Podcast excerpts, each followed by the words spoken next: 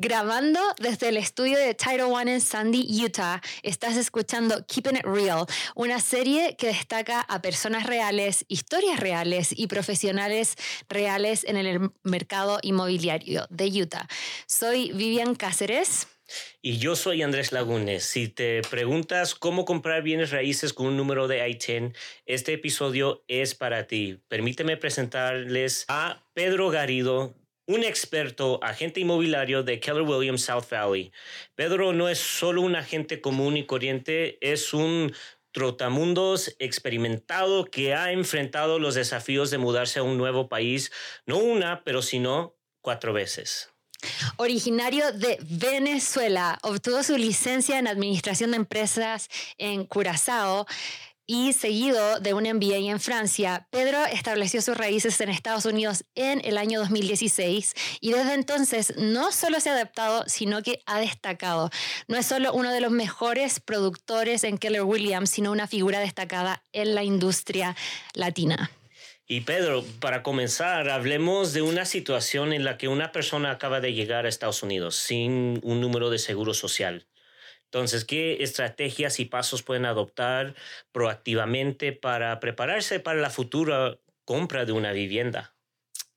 Muy buena pregunta. El primer consejo que quiero darles a este tipo de personas que están llegando a los Estados Unidos es que pueden inmediatamente buscar una asesoría profesional para empezar a prepararse para el proceso de comprar su casa. Es decir, sí hay cosas que pueden hacer desde el día uno que llegan a los Estados Unidos, van a escuchar muchísimos comentarios, muchas personas van a tratar de, van a tratar de aconsejarlos y está bien, pero lo mejor, la mejor, la, o sea, la estrategia más inteligente es ir donde un profesional y obtener la información de la fuente correcta.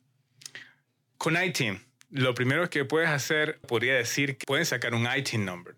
Si no están, si, si en su proceso migratorio están proyectando obtener su número de seguro social y su permiso de trabajo después de dos años, yo aconsejaría sacar un ITIN number.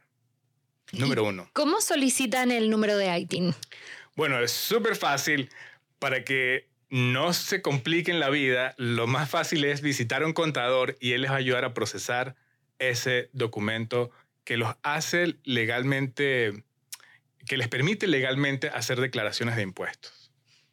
¿Hay un periodo de espera después de obtener mi ITIN antes de poder comprar una casa? Sí hay un periodo de espera. Mm, la mayoría de los bancos, hay, hay que estar atento porque los bancos sacan diferentes promociones en diferentes tiempos para, y diferentes programas para, para personas que quieren comprar con ITIN. Entonces, hemos tenido épocas en que los bancos han pedido un periodo de tiempo de dos años y tienen ciertos requisitos, pero van cambiando y van haciendo cada vez más flexibles en cuanto a los requisitos que les piden a una persona que tiene IT number. Hoy en día, una persona debe tener dos declaraciones de impuestos con su ITIN para poder comprar. Perfecto. Otra pregunta. Por ejemplo, si yo estoy aplicando a una casa con ITIN, ¿debo autorizar al prestamista hipotecario a que corra mi crédito? Muy buena pregunta. El score de crédito existe para eso, para ese tipo de situaciones. Ah, muchas personas van a escuchar que personas les dicen, no, no permitas que te corran tu crédito. Y, y bueno, es verdad, el crédito hay que cuidarlo como un bebé, le digo yo a todos mis clientes, porque es lo que te va a permitir abrir muchas puertas aquí en los Estados Unidos y hay que saberlo usar. Pero, pero existe el credit score para solicitar préstamos. Es ahí cuando tú lo debes correr.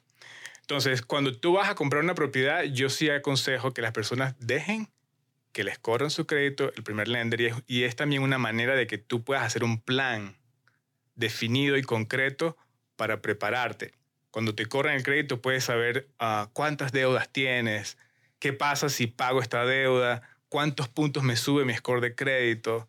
Ahora, el consejo más importante que yo le doy a todas las personas es que trabajen con un asesor siempre de la mano. Cuando tú buscas a un realtor, ah, él te va a acompañar en esas citas, o así debería ser, así lo hacemos nosotros. te va a acompañar en las citas con tu lender. Él te va a aconsejar y te va a decir, sí, te conviene que corran tu crédito en este momento, o quizás te pueda decir, mira, espera un momento más, porque cada caso puede ser diferente. Entonces, lo más inteligente es recorrer ese, ese camino con un asesor. Perfecto. Bueno, no sé, tú eres de Venezuela, yo soy de Chile y tú de México. En, en, Chile, los compradores tienen que pagar el real estate agent. Acá en Estados Unidos, ¿cómo es? Muy buena pregunta. Cuando tú eres el comprador, como funciona en el estado de Utah, es que en general el vendedor cubre los gastos de los honorarios de ambos agentes. Entonces, el comprador en teoría no va a sacar dinero de su bolsillo o no debería sacar dinero de su bolsillo para pagar los honorarios de su agente. Perfecto. Según el contrato que ellos firman con el agente, ellos son responsables de cubrir los honorarios de su asesor. Pero como funciona aquí en el estado de Utah es que el vendedor cubre esos honorarios. O sea, hay muchos detalles, hay muchas letras pequeñas en ese caso, ¿no? Y, y lo que quiero decir es que es importante trabajar con alguien en quien confíen, porque si ellos no saben lo que están firmando, aún el agente del comprador puede hacer que el comprador pague comisiones de su propio agente. Eso es buenísimo. Hablando de ITIN, ¿qué programas de préstamos están disponibles para personas con un ITIN? Bueno, ok. Como les dije, los programas van cambiando. Ah, y nosotros siempre estamos atentos a ver cuáles son los más flexibles para nuestros compradores con ITIN. Ahorita eh, existe un programa con ITIN con el 10% de down payment. Existía un programa con el 5% que lo tuvo una entidad bancaria por un cierto periodo de tiempo, luego otro banco con el 5%, ya no existe ese programa, ahorita está solamente con el 10% de down payment. Y bueno, hay otros requisitos adicionales como te piden un credit score, 700 debes tener el credit score, debes tener tus dos declaraciones de impuestos etc. Pero también existe otro programa donde una persona con ITIN y una persona con seguro social pueden comprar juntas y pueden recibir un financiamiento del 100% del préstamo. Oh, no tenía idea de ese. ¿Quién está ofreciendo ese? Está ofreciendo un banco que se llama Granny Credit Union. No tenía idea, buenísimo. Wow, perfecto. Y bueno, ahí está creo que el valor que tienes cuando tienes un buen asesor que sabe dónde está todo. Sí, eso es buenísimo saberlo también. Bueno, claro, tener a alguien como Pedro. Estar pendiente a alguien que sepa que dónde están los, las oportunidades, los, los programas y eso para que te pueda guiar en un buen... Perfecto. Y el siguiente pregunta, y antes de, de, hacerte la pregunta, pues quiero, quiero tomar este momento para reconocer tus logros en el, en el introducción estábamos hablando de que en Francia obtuviste un MBA o puedes explicar un poco de eso y, cómo eso te ha ayudado con tu negocio. Bueno, de hecho me ha ayudado bastante. Fui a Francia con la intención de hacer una maestría, un, un MBA en, en, negocios aplicado a marketing. Uh, entonces, trabajé, bueno, estudié, mi primer año fue solamente francés, el segundo año hice, ya se divide como en dos años, máster 1 y máster 2. El máster 1 lo hice uh, conjuntamente con la escuela de idiomas uh, y ya el máster 2 me contrató una empresa donde hacía un programa especial que hacen allá que se llama Alternance, que, que trabajas, trabajas en la compañía, pero al mismo tiempo haces el máster. Mm. Aplicaba proyectos de la empresa y bueno, ellos pagaron por mi MBA y todo, y luego ellos me contrataron después que terminé el MBA y estuve trabajando ahí dos años más. Y bueno, ya por razones de familia decidí venir a Utah. Uh, pero sí, fue una buena época, Francia y... Entonces, ¿hablas francés, sí. inglés y español? ¿Hay otro idioma que no sepamos? No, no. No, no es que sepamos sí, chino por ahí, ¿no? sí, no, esos tres está. Así que si hay algún por ahí que alguien francés, bienvenido. Lo podemos ayudar también. Entonces, con, con, ese conocimiento internacional que tienes, más aparte toda la experiencia que has ganado trabajando aquí en el mercado de Utah, ¿qué podrías explicar el financiamiento del, del vendedor y cómo funciona eso específicamente en transacciones inmobiliarias? Sí, mm, es una excelente opción. Se llama es muy conocido como seller finance y es, es, una opción para personas, de hecho, que no necesitan ni siquiera tener ITIN. Es simplemente que el vendedor financia, el dueño de la propiedad se convierte en el banco, digámoslo así. Y él va a financiar a quien él decida financiar. Entonces, si hay una persona que acaba de llegar a los Estados Unidos y quiere comprar con esta opción de Seller Finance y consigue un vendedor que esté dispuesto a hacer esta transacción con él, lo puede hacer. Vamos a tener, de hecho, una clase acerca de eso en octubre. Vamos a explicar todos los detalles de qué es un Seller Finance, pero básicamente es eso. Hay unas reglas donde el vendedor financia al comprador y no existe, no existe el banco. Simplemente hay una compañía de título y hay un escrow, como una casa de escrow que se encarga de recibir los pagos y hacerlos luego al banco mm. y darle la diferencia, si hay que hay una diferencia entre el pago del mortgage y el pago de la casa en esta transacción, se lo dan al vendedor. entonces es otra opción que alguien tiene, ¿no? Es otra opción para comprar, correctamente. Y hablando de opciones, hay otras estrategias que existen para construir un portfolio inmobiliario con solo un pago inicial del como del 5% que estabas hablando hace poco. Sí, este, justamente tenemos una clase este sábado 23 de, de septiembre a las 10 y 30 de la mañana, por si todos quieren ir a nuestra página de Instagram e inscribirse. Pero básicamente esa, esa clase está diseñada para enseñar a personas a construir un portafolio de propiedades con poco presupuesto. Este, a mediano, largo plazo va a depender siempre del mercado, ¿sí? Pero tú puedes comprar tu primera propiedad y puedes seguir comprando propiedades como vivienda principal de manera legal solamente conociendo este método. Entonces, el método es sencillo. Tú compras tu primera propiedad, luego, si el mercado da para que ese, ah, esa propiedad la puedas rentar y quedes en positivo, puedes comprar una segunda propiedad con solo el 5% de down payment, te mudas a la segunda propiedad y rentas la primera propiedad y puedes volverlo a hacer. Luego puedes reunir esos 5%, te mudas a la tercera propiedad, rentas la segunda y ya tienes tres propiedades. Y puedes seguir haciendo esto de esta manera. Lo único que tienes que estar dispuesto a hacer es mudarte a la nueva propiedad y este, reunir el down payment. Pero siempre va a ser el 5% para la siguiente cuando estás dispuesto a mudarte. Hay otros aspectos que vamos a explicar en la clase también a considerar, pero es básicamente es el método. Wow. Qué información tan importante, porque ponte a pensar, siendo alguien que viene de otro país, ¿conoces algún tipo de mercado en otro país que te da la posibilidad de hacer algo así? La verdad, no conozco otro mercado que te brinde tantas oportunidades ah, como los Estados Unidos.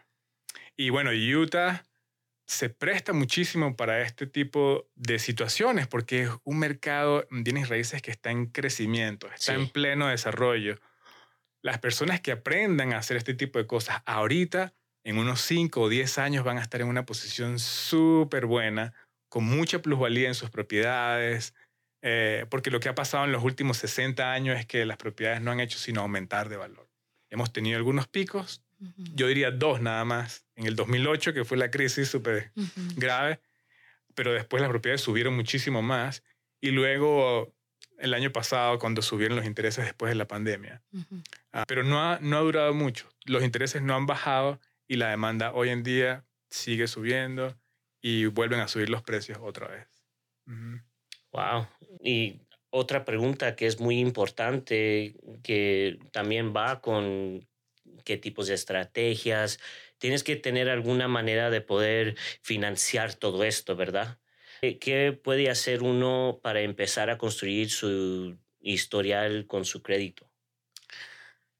Muy buena pregunta. A ver, lo primero que debes hacer es declaraciones de impuestos. Oh, perdón, la pregunta viene en cuanto al crédito, ¿no? Sí, ¿Cómo construirlo? ¿Cómo, construirlo? Sí. ¿Cómo construir crédito? Es muy sencillo. Ah, las personas van a escuchar muchísimas mitos. Hay muchísimos mitos en cuanto a cómo construir crédito.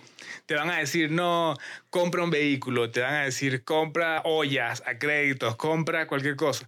La verdad, eso puede ayudar, pero no es la mejor forma de construir crédito. Lo que yo siempre les digo a la gente es que traten de evitar las deudas. porque las deudas pueden ayudarles a construir crédito, pero por otro lado los están afectando muchísimo. Entonces, con una, mejor dicho, con dos tarjetas de crédito de un límite de 500 dólares, tú puedes construir un excelente credit score. No necesitas más que eso, no necesitas endeudarte con vehículos, que yo, bueno, siempre estoy como against, como en contra de eso. este, porque un vehículo de mil dólares o 1500 dólares hace lo mismo que uno de 100 mil te lleva y te trae. Entonces, no está mal comprarse vehículos caros, pero es bueno hacerlo en el momento correcto, financieramente.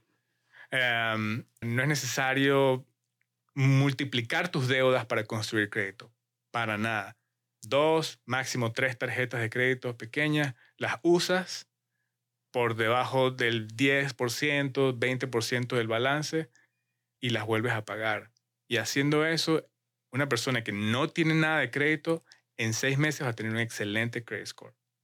Hay otra manera de construir crédito muy rápido y es que una persona que tenga un excelente crédito pueda sacar una tarjeta a tu nombre como usuario autorizado y eso va a reportar en tu crédito y en un mes, un mes y medio ya tienes el mismo score de crédito que la persona que te hizo esa autorización de la tarjeta de crédito. Entonces eso es una manera mucho más rápida. Lo hacemos mucho con algunos clientes. Sí, buenísimo puedo agregar que no es necesario que esa persona tenga una copia de la tarjeta, ¿verdad? Correcto, exacto. Si tú, si digamos, tú tienes un familiar que llegó de otro país y no tiene score de crédito, y tú tienes un, score de crédito de 700, tú puedes llamar a tu banco y decirle, yo quiero una extensión de mi tarjeta de crédito y quiero como usuario autorizado a este familiar. No le tienes que dar el plástico. Claro. Con el simple hecho de que él ya aparezca en el sistema, eso va a hacer que Ahora, no todos los bancos reportan. Es importante que, ah, también lo han asesorado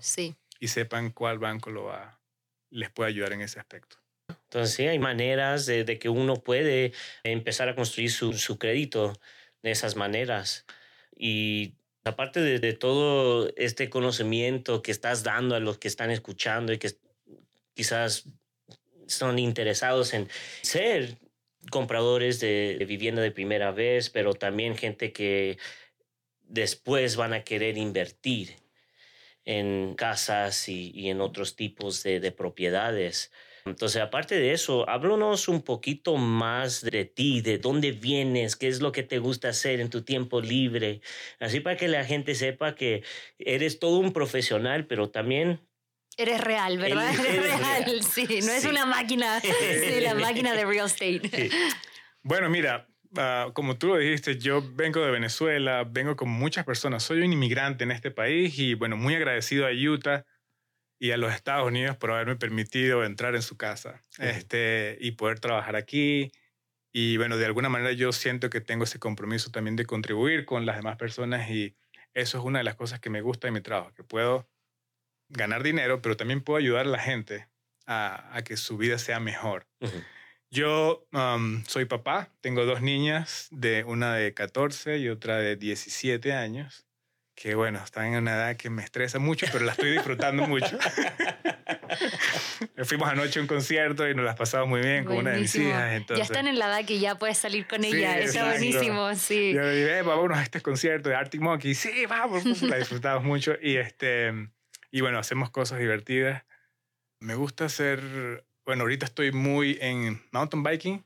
Eh, vengo de, de, Mérida, Venezuela, donde es una ciudad de muchas montañas y, y creo que eso me llama mucho de Utah, todos los outdoors y la naturaleza. Y la naturaleza. ¿Ya fuiste a Deer Valley a andar en bici? No he ido, Tienes pero lo que tengo ir, está buenísimo. Tienes que ir, está muy bueno para hacer mountain biking. Sí, este, he estado tratando así, o sea, donde ustedes me inviten a una, conocer una ruta nueva, yo voy a hacer lo que sea en mi calendario para poder ir, porque estoy ahorita sí que quiero conocer todos los lugares. Este, me encanta lo, la naturaleza y, ¿qué más puedo decir? soy cero caries. Ah, no, bueno, bien. Tuve una época donde hice, me gusta el arte, me gustan la, el cine, todo eso. Hice teatro como por 10, 15 años en una época de mi juventud, cuando era high school, en esa época. Este, y sí.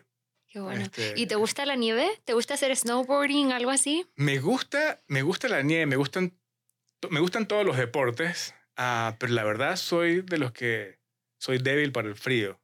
Pero este año me compré el pass para la season de invierno. Listo, y ahí vas para practicar. Voy sí. comprometido. Ojalá para que uno se adapte al frío. Voy comprometido con el invierno de este año, a ver qué tal. Está bien. Y bueno, pues Pedro, eh, en el espíritu de Keeping It Real, nos gusta hacer esta pregunta. ¿Por qué alguien debería elegir trabajar contigo en su trayecto inmobiliario? Muy buena pregunta. Nosotros nos tomamos muy en serio este trabajo, a pesar de que nos gusta disfrutarlo.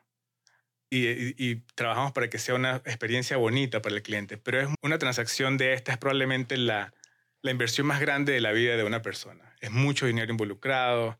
Nosotros realmente hacemos un trabajo profesional, al punto de que no improvisamos con nuestros clientes. Si por alguna razón no sabemos algo, no vamos a inventar. Lo vamos a, vamos a buscar la respuesta correcta para que esa persona tenga la mejor asesoría posible. No somos los gurús, tenemos experiencia suficiente para asesorar a las personas que vienen a trabajar con nosotros ah, y lo hacemos y ponemos el, el interés del cliente primero que nuestros intereses. Yo siempre me pongo en, los, en la situación de ellos como si yo estuviese comprando. No quisiera que alguien se aprovechara de mí, no quisiera que alguien, ¿sabes? Hay muchas maneras como agente de bienes y raíces donde tú no necesariamente vas a, a beneficiar a tu cliente, sino buscar una buena comisión, hacer una transacción rápida, ganar tu comisión a- ahorita y no después. Para nosotros no, nosotros si a ti te conviene comprar en el 2024, te lo vamos a decir. Si te conviene esperar, te lo vamos a decir. Si no te conviene ahorita, te lo vamos a decir. Entonces, este, tratamos de hacer las cosas bien. am, buscamos el beneficio del cliente primero y bueno, tratamos siempre de mejorar nuestro nivel de servicio. Esa es como nuestra meta final. Claro. Tengo otra pregunta. Tú tienes un equipo. ¿Cuál es el proceso? Por ejemplo, si yo quiero comprar una casa y voy al equipo de ustedes, ¿tú le muestras las propiedades o cómo lo hacen con el equipo? ¿Cómo es el proceso que tienen ustedes? Porque cada equipo es diferente. ¿Cómo lo hacen Súper buena ustedes? pregunta. Muy buena pregunta. A ver, primero hacemos como una cita diagnóstico con nuestros clientes y vemos cuál es su situación. Y a partir de ahí, de esa primera cita, creamos un plan. Ya vamos a poder saber si esta persona puede comprar pronto o si necesita esperar un poco más, si hay algunas cosas que necesita arreglar, etcétera. Pero diseñamos básicamente un plan, un plan específico donde, donde hay tiempos definidos y donde la gente ya sabe exactamente lo que necesita hacer para comprar su casa. Entonces, en base a eso, ellos van pasando por varias fases. Nosotros los llamamos estatus, este, en donde nuestra primera meta de, a partir de esta primera cita es que esa gente obtenga una carta de precalificación por el banco. Obviamente, esto es en, en el caso de que la persona no tenga el dinero en efectivo para comprar, que es la mayoría. Entonces, una vez que estas personas cumplen con esos requisitos para que un banco la apruebe y tenemos esa carta, ahí entonces pasamos a la parte más divertida del proceso, que es ver casa. Entonces vamos a la de hunting. La primera fase se llama pre-approval, preaprobación. Luego vamos a buscar casas, vamos a sentarnos nuevamente con el cliente, analizamos cuáles son sus ah, necesidades, cuáles son sus intereses, dónde quieren comprar, qué es lo que les gusta, qué es importante para ellos, cuántas personas viven en la propiedad, tienen mascotas, todo ese tipo de cosas las analizamos. Este, dónde queda su trabajo, el tiempo que ellos se trasladan. Entonces, la vida de ellos y queremos que esa propiedad funcione para la vida de ellos. Entonces, buscamos propiedades en ese sentido, vamos a verlas. Van, ahí el proceso cambia si es una propiedad nueva o usada. Básicamente, si es usada, hacemos una oferta y en 30 días ellos deberían estar teniendo la llave de su casa. Y si es nueva, pues firman contrato y una vez que esté lista la propiedad, se mudan. Y entonces ahí no termina, porque seguimos después con ellos ayudándoles, asesorándoles, Sí, haciendo seguimiento a ver si todo está bien. Buenísimo. Sí, y ya después de ese proceso también, yo pienso que muchas personas en general, no tan solo gente que viene de otro país, no saben que también una casa de títulos está involucrado en el proceso, ¿verdad? ¿Qué consejos puedes dar a los que están escuchando? ¿Qué es lo que pueden esperar con el casa de título cuando viene con tu equipo?